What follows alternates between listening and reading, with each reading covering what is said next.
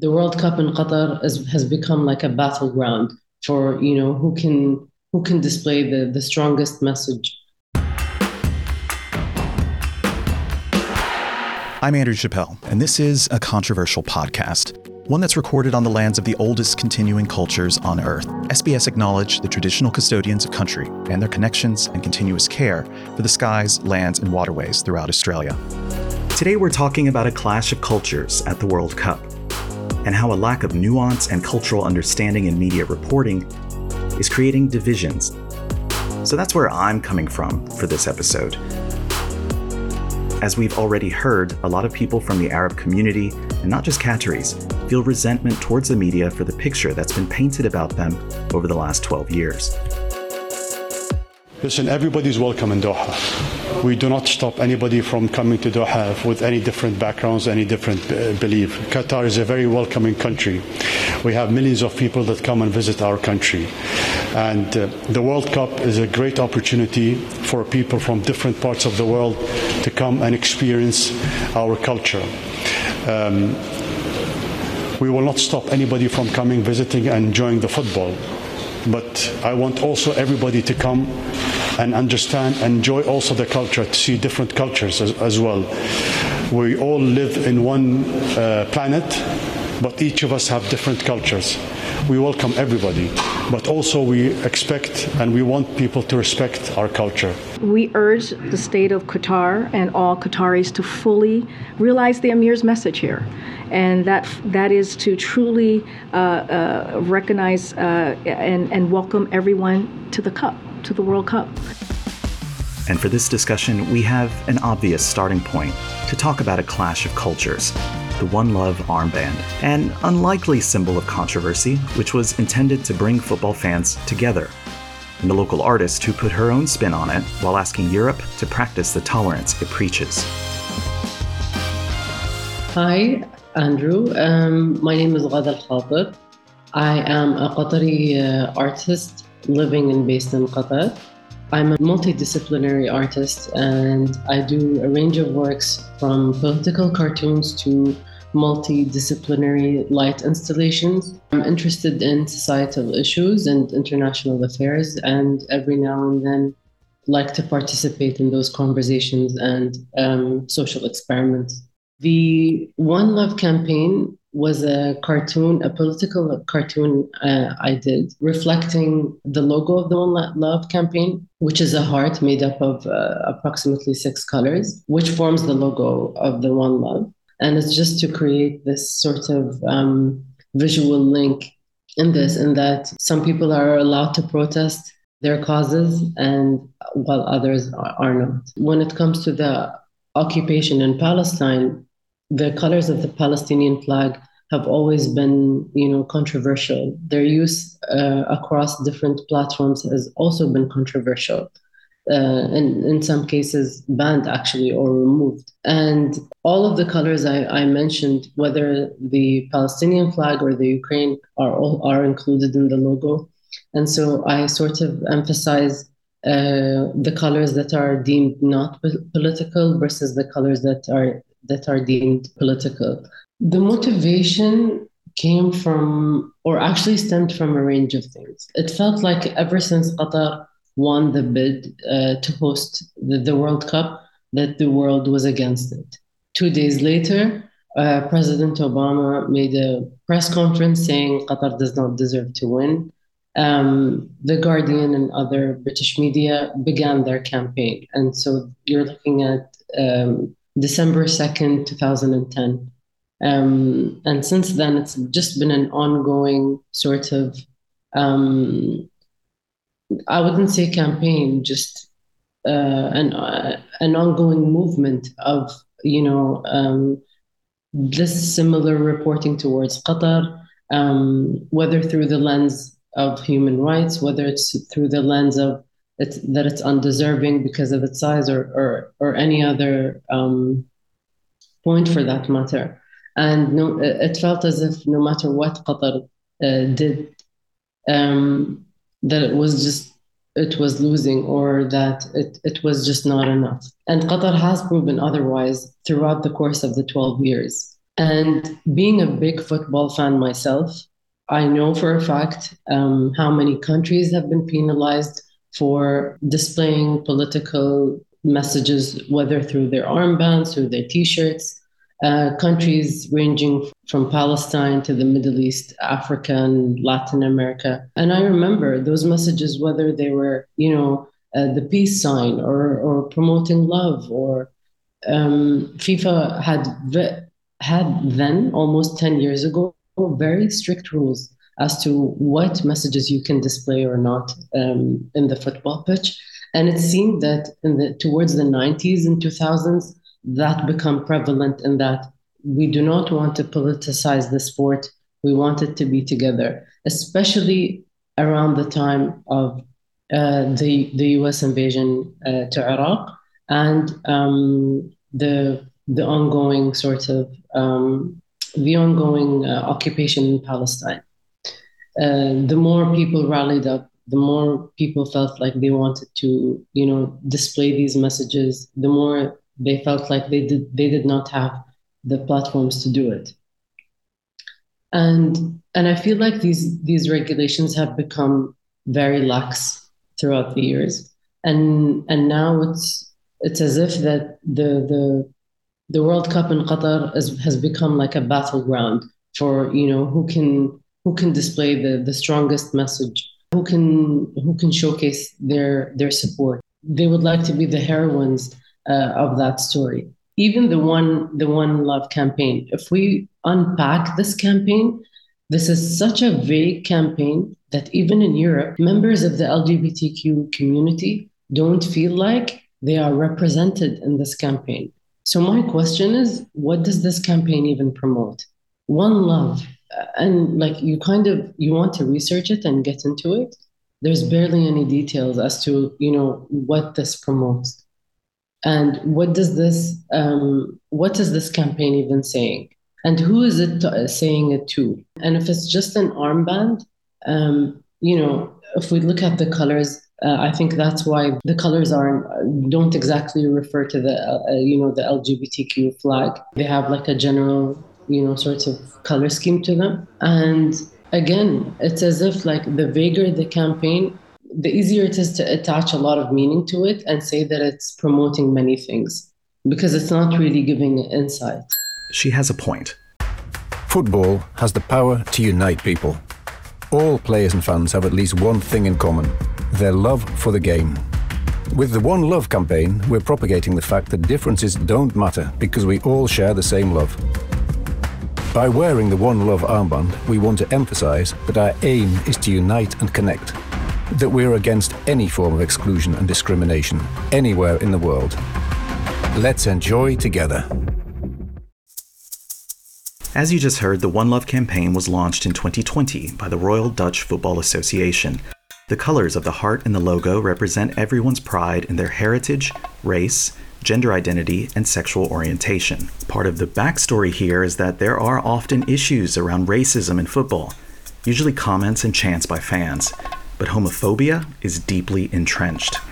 FIFA has already opened disciplinary hearings against Mexico and Ecuador for homophobic chanting by their fans at Qatar 2022 while fans from Argentina sang a racist and transphobic song about the French team on live television. A majority of LGBTIQ plus people still feel unsafe and unwelcome at sporting events in general, despite noticeable progress that's been made in the past decade. That's according to the UK charity Stonewall. An international study conducted on homophobia in sport in English speaking countries, called Out on the Fields, found that 80% of participants had witnessed or experienced homophobia. 75% of Australians believe an openly gay, lesbian, or bisexual person would not be very safe as a spectator at a sporting event. That figure rises to 85% in the UK. The coverage of the multicolored armband evolved in the lead up to the World Cup to become a rainbow armband to protest Qatar's laws which criminalize sex between men.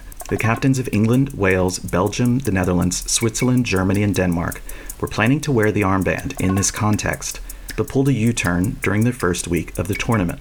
FIFA made it clear that sporting sanctions would be imposed if captains wore the armbands on the field of play. Of course, we support it, but we're here to play football at the same time. Um, so, yeah, it's. I think just by not wearing, the armband doesn't mean we don't support it. Um, we're all for equality and we're all we're always trying to do the right thing, trying to create that awareness. And in terms of doing something else, um, I guess when teams try and do something else and the result doesn't go right, the right way, then they get criticised for not concentrating on the football.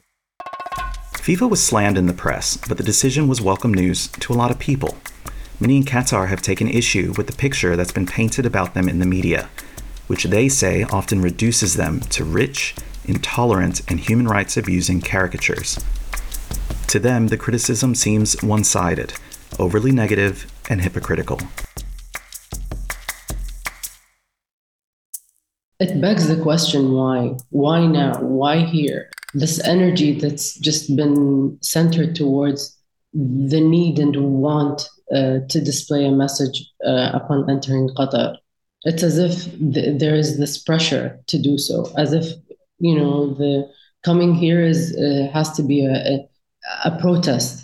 It cannot be uh, by choice, and then it sort of ranges to to many things, not um, other than the armband itself.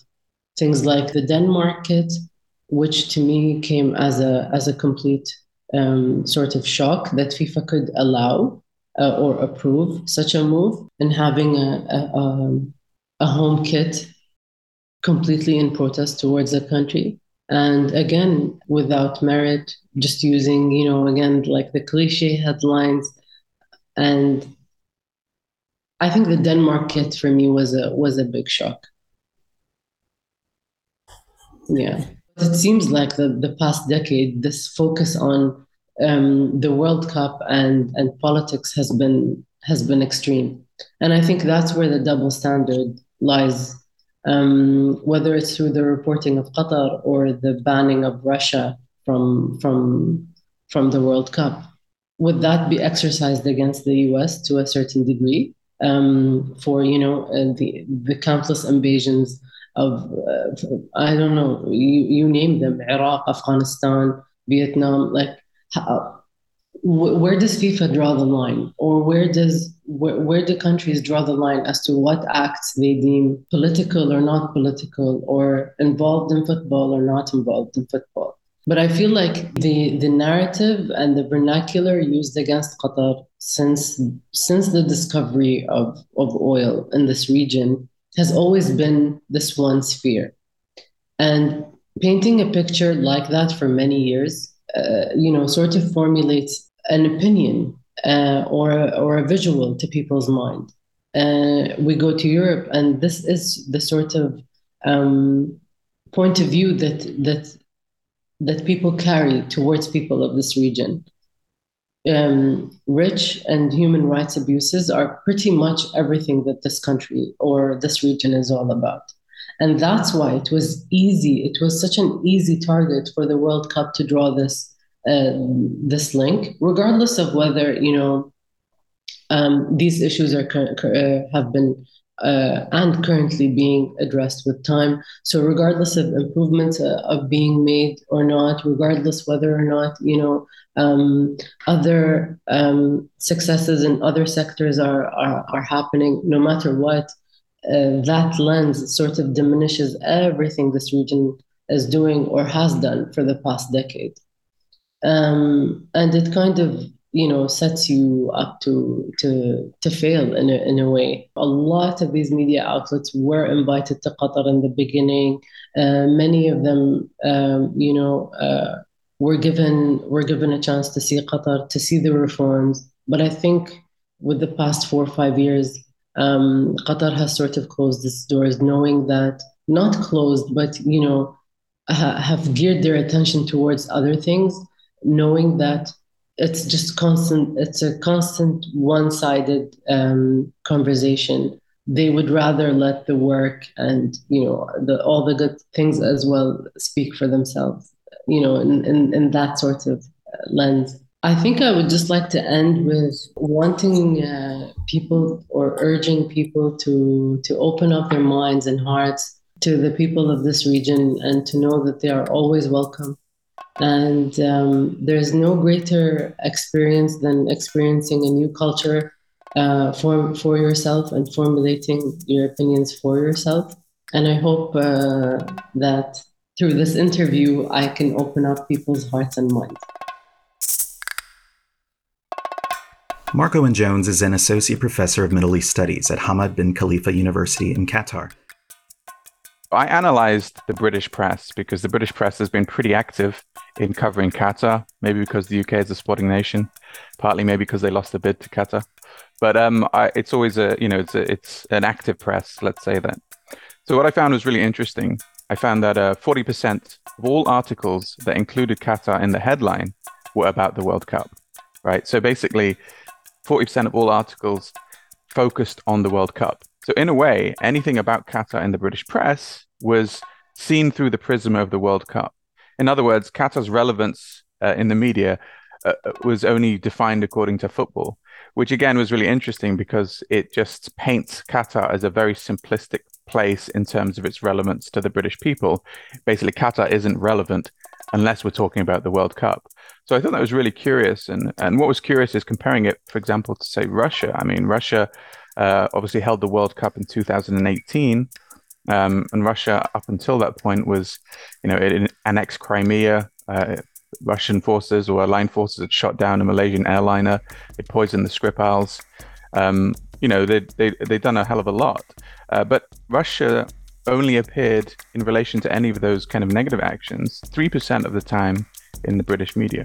So as Qatar was 40% of articles were about Qatar, uh, the World Cup, uh, 3% of Russia were about the World Cup. So to me, it just highlighted this really interesting balance or imbalance rather of how the Qatar World Cup, or rather had been focused on by British press, resulting in a very unnuanced portrayal of the country. So what are these caricatures that you identified and that you've heard other people raise? Well, I think the, some of the caricatures tie into classic notions of, of Orientalism. The late academic Edward Said developed the term Orientalism to describe how Europeans portrayed the Orient as inferior, uncivilized, and all around weird. But importantly, Said argued this was also simultaneously about defining Europe as the Orient's opposite superior, civilized, and all around wonderful. The actual term the Orient refers to the rising of the sun in the east and comes from the Latin word oriens, so we could think of Orientalism as Easternism, or stereotyping of the East. Orientalism, then, is the form of knowledge, in quotation marks, that authorizes and justifies the assertion of Western power over the East. But what does this actually mean? Orientalism acts like a pair of glasses that distort your vision and exaggerate cultural and religious differences. With these glasses, just about everything and everyone seems highly exotic and strange, or worse, fanatical and dangerous. Women in the Middle East, for example, appear only as exotic a belly dancer or oppressed, a quote unquote veiled woman, with no nuances in between. And in the early 20th century, you might have seen men portrayed as exotically romantic, or more recently, as crazy and fanatical, a terrorist, and miss all the ordinary human beings along the way. Many Arabs, Muslims, and Asians embrace this controversial term to describe the unique kind of racism they experience. Orientalism encapsulates for many how their culture, religion, and ethnicity are so often reduced to a stereotype, causing their humanity to be overlooked and culture misunderstood. You construct that narrative, you construct that negativity through the way in which you portray a country. So going back to the 40%, if 40% of articles are about the World Cup, and then say uh, 60% of those articles are about the um, migrant worker abuses, and obviously, migrant working conditions are, are aren't great in Qatar. No one's denying that. But what it does, it just basically defines Qatar according to those things. So Qatar becomes barbaric uh, and cruel uh, within that context. There was a recent op-ed in the Guardian, the, the, British newspaper, the Guardian, that started with one of these classic uh, forms of uh, caricatures. You know, these reductionist narratives that reduce a complex place to, to a simple idea, which is that Qatar is known for two things: huge oil reserves and flagrant human rights abuses. And for me, it was an example of a self fulfilling prophecy because if that's how you write about a country as a country that only matters because of energy and human rights abuses, then of course that's how you're going to see it. And of course, there's much more to Qatar than those things. But at the same time, that's literally how the press has been writing about it. So I think in terms of these the caricatures, that's that's really what Qatar has become. Uh, this kind of grotesque, human rights abusing, energy rich, small country, a young upstart state, you know, with dubious political alliances. So I, I do think there has this been this overall tendency now to portray Qatar as a um, in a simplistic way, and and we know there's there's there's various reasons for this. Um, and I think these are generally stuff that don't just apply to Qatar. We know from various studies that uh, uh, that the Western media generally tends to report negatively on countries that are smaller and less visible and less powerful. Um, Western media coverage of mega sporting events like the World Cup uh, is also kind of meant to be beset with uh, Orientalist tropes. We saw that a few studies done on the 2010 South Africa World Cup and the 1996 Indian Cricket World Cup did the same. Um, they, you know, tended to, in South Africa's case, they portrayed it as violent, uh, and there was a, a, a theme of Afro pessimism where they basically attributed a lot of uh, South Africa's ills to this kind of inherent problem with the continent being unable to develop, which again is a quite a an Orientalist trope in that regard. Um, and you know, this was seen as such a problem that I think the South African government actually complained that British press coverage was responsible for a reduction of numbers of people coming to the tournament. I don't know if that's true, but um, they were obviously irked by that. So I think that was um, that's that's a really important aspect. But key among this as well is that a lot of studies have been done on representations of the Arab world, Arabs and Muslims in the British press, and this has consistently found that the British press represents Arabs and Muslims negatively. So I don't think we can exclude the fact that this is the first World Cup in an Arab and Muslim majority state, and I think this probably does play some role in how the press portrays it, and certainly how some journalists and, and the public might be willing to uh, accept these narratives about a place because it ties into perhaps this kind of nascent sense of prejudice about the region and about Muslims and Arabs.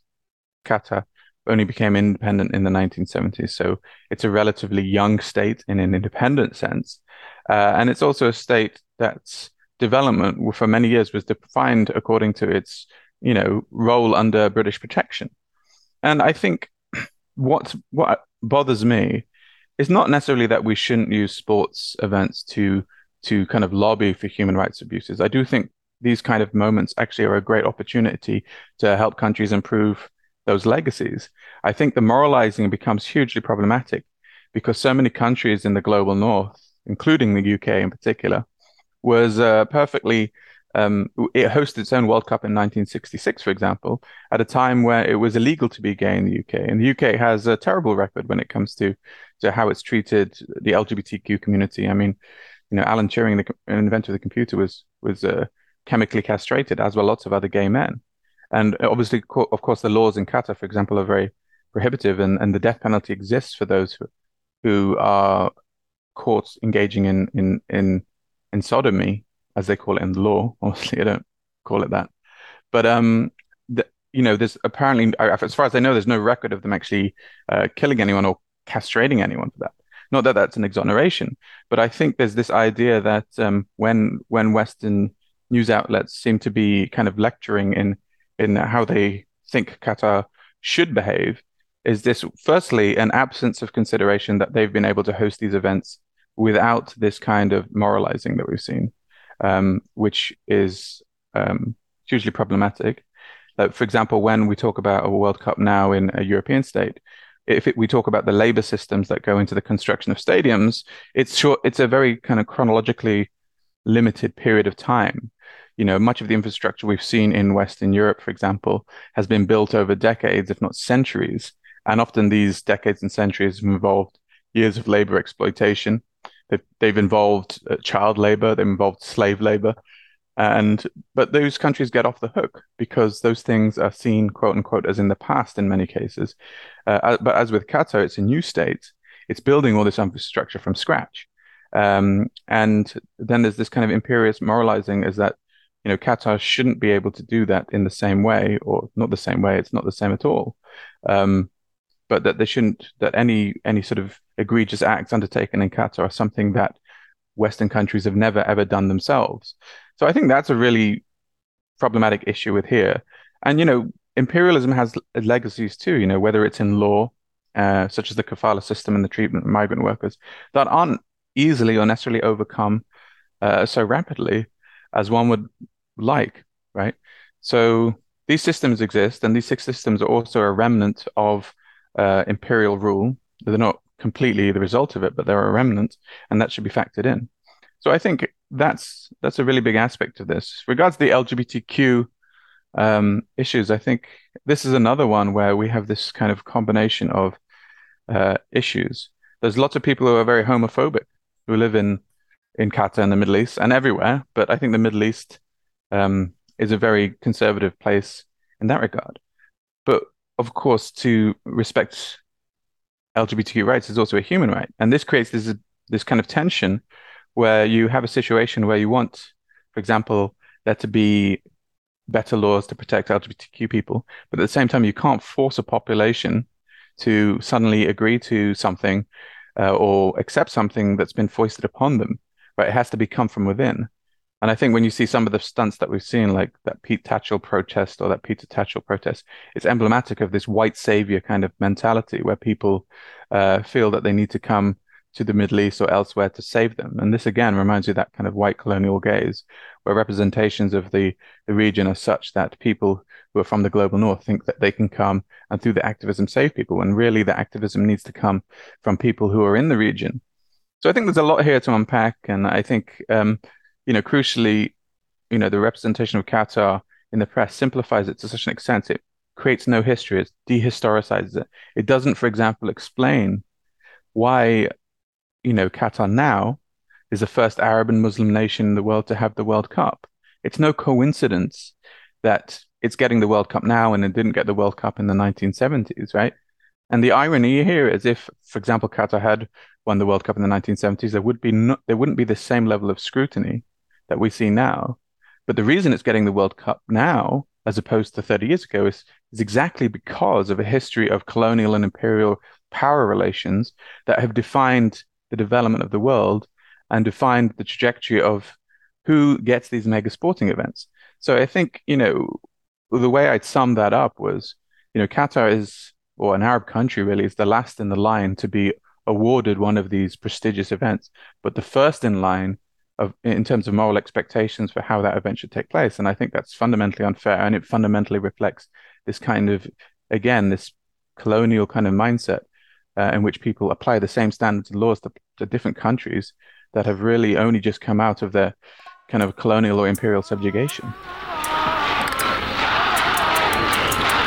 But pastimes like soccer are drawing many city Egyptians away from their traditional preoccupations.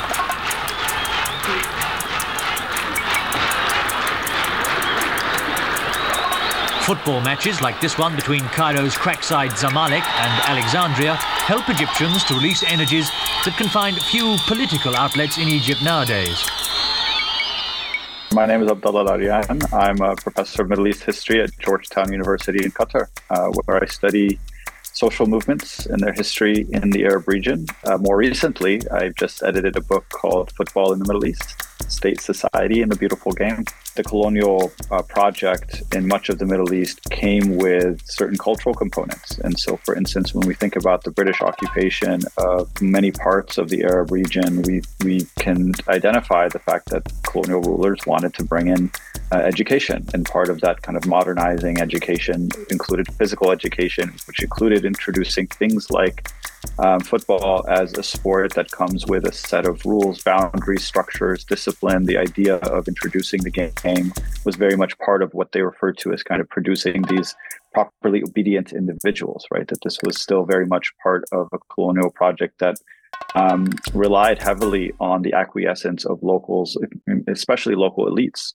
Um, but one of the things, of course, that happens is the unintended consequence of introducing something um, that can take on a life of its own is that ultimately it gets internalized by the local population and then actually gets uh, deployed as part of um, the process of uh, achieving independence from colonial rule. And so we see it through things like the creation of various clubs, um, different competitions, uh, the establishment of the various national leagues throughout uh, the Arab world, um, and so the kind of politics, the intersection of politics, culture, uh, the economics of it as well, kind of all intersect in a way that tends to be seen as a way by which um, you know colonial subjects are able to then acquire their own independence and assert themselves in the sphere of international football. And so there's a very rich history here that we see, not just um, you know in places that we might expect it, given the fact that we hear a lot about you know the history of football in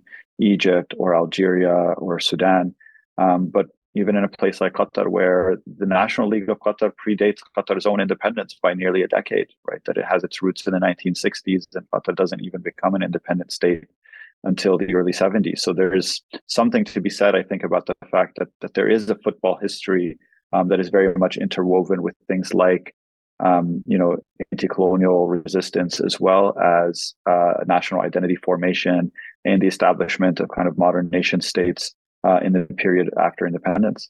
The political significance of the game in the modern era. I've heard much said about football rivalries. Is there a certain intensity to the political rivalries in the region? Now we have countries like Qatar or the United Arab Emirates and more recently Saudi Arabia all of them kind of entering this very high stakes game of um, you know Premier League and and French league kind of football club ownership, right? So they've invested heavily um, in owning major clubs in European football and and managed to even turn around their competitive fortunes, turning them from kind of you know laughing stocks of their leagues to becoming perennial champions and um, you know competing for for every single competition for every trophy. So um, you know, how does that actually play out in terms of the rivalries? I mean, we've seen it, I think, in the way that states have leveraged their footballing interests in order to pursue specific policy goals. And so we know, for instance, that the board members of Manchester City FC, which is owned by the UAE's sovereign wealth fund, um, have lobbied heavily uh, on behalf of specific policy goals that the UAE would like to see the British government take on. Um, or, of course, we we're all probably familiar with the massive uh, transfer of Neymar from Barcelona to PSG in the summer of 2017 for this astronomical, you know, earth-shattering record fee of 300 million euros. Um, well, that didn't happen in a vacuum. That was exactly at the same time that Qatar was being blockaded by four of its neighboring countries. And so, you know, people at the time were arguing that you could see this in a way as kind of an investment in um, ending that isolation or at least confronting the blockade by ensuring that one of the biggest you know sporting brands in the world and Neymar um, becomes automatically associated with the Qatar brand by joining PSG and becoming kind of you know the the star player there at least for the next five years. And so there was something to the way that these rivalries have been playing out in a way that is also totally enmeshed with the kind of geopolitical um, jockeying for for influence and power that that we've seen in the Gulf as well. After spending 200 billion, if not more, dollars on infrastructure uh, over the past 12 or so years. Qatar obviously has a lot on the line here in terms of its reputation and it's facing a lot of negative publicity. What does this tournament mean for it to be in the Middle East for the first time in terms of perceptions, for example? This is historic for a number of reasons. Obviously, the fact that, that no country in this region has ever hosted a tournament that's been around since 1930. So we're talking about nearly a century, um, you know, without the Middle East ever playing host. Um, and I think, you know, that could probably be seen as understandable for much of that early history. We talked about history of, you know, colonial rule in the region, followed by the um, you know, difficult post-colonial period and some of the, the, sort of political upheaval, but that's never really prevented other countries, right? That we know that, for instance, Argentina hosted a World Cup while under a military dictatorship that was engaging in, in gross human rights uh, atrocities at the time. Um, you know, we've seen the kinds of discussions that have gone on around uh, both the South Africa and Brazil World Cups in terms of what it meant um, for the populations and some of the kind of the negative consequences there. Um, Russia, of course, entered to that conversation back in 2018. But I think there has been something a little bit more distinctive about the way that Qatar, maybe because it's had uh, the bid going all the way back to 2010. And so we've had kind of a 12 year runway, so to speak, both with which the country had to, to prove to its critics that it would be able to kind of just logistically pull off the feat of building, you know, the massive requirements that were needed to be able to pull off the tournament the same time, of course, this also shines a light on many of the really crucial issues, um, you know, that are that are governing, um, you know, how we look at things like migrant labor conditions. So, I mean, I think it's been um, instrumental to have this be a situation in which people are beginning to ask those questions, demand the kinds of reforms, but there's been so little engagement, I think, with uh, local actors, right? So people who've been doing a lot of the advocacy work here long before Qatar got the bid and have been, you know, founding human rights organizations and doing the kind of monitoring and working with, um, you know, migrant workers on a number of kind of specific grievances and trying to seek relief. I mean, all of that has been kind of erased from the perspective of these sort of hegemonic narratives that we've seen coming out of um, largely European uh, media, but um, hopefully, in spite of the fact that we're seeing kind of this um, more hyperbolic, um, you know, sensationalist sort of coverage, that there's still room to have actual change um, on the basis of much better informed uh, advocacy work that's being done. Um, and so this, I think, is is kind of in a way bringing together a lot of the tensions that exist with these events, no matter where they're held, as well. And I and I do hope that the same kind of scrutiny that we've been seeing is something that carries over for all future mega events of this of this caliber. Before we go, it's time to talk about puppies. If you're traveling to Qatar, consider supporting one of the local animal rescue organizations that are finding homes for thousands of dogs, cats, and other animals each year like these beautiful Salukis or Persian Greyhounds. We brought two to Australia can't imagine life without Bo and Joey. Qatar Animal Welfare Society, QAWS, or Paws Rescue Qatar, Second Chance Rescue, and plenty others, rescue strays from off the streets or find them wandering the desert. They feed them, they give them medical care, and support them until they find a forever home. They're always in need of financial support, so even if you're not going, consider sending them a donation. And if you have space in your home and heart to help relocate them to your country, get in touch. I've posted some links along with this episode. Next time on a controversial podcast. One day, my friend got called by the Supreme Committee. He was afraid to speak up. I told him what concerns he should raise with the Supreme Committee. After he did that, the company cut his salary by 15 days because he spoke up. If you have so much privilege and power and social capital, and you have a country you can go back to without really facing too much retribution, why would you then enable a exploitative system?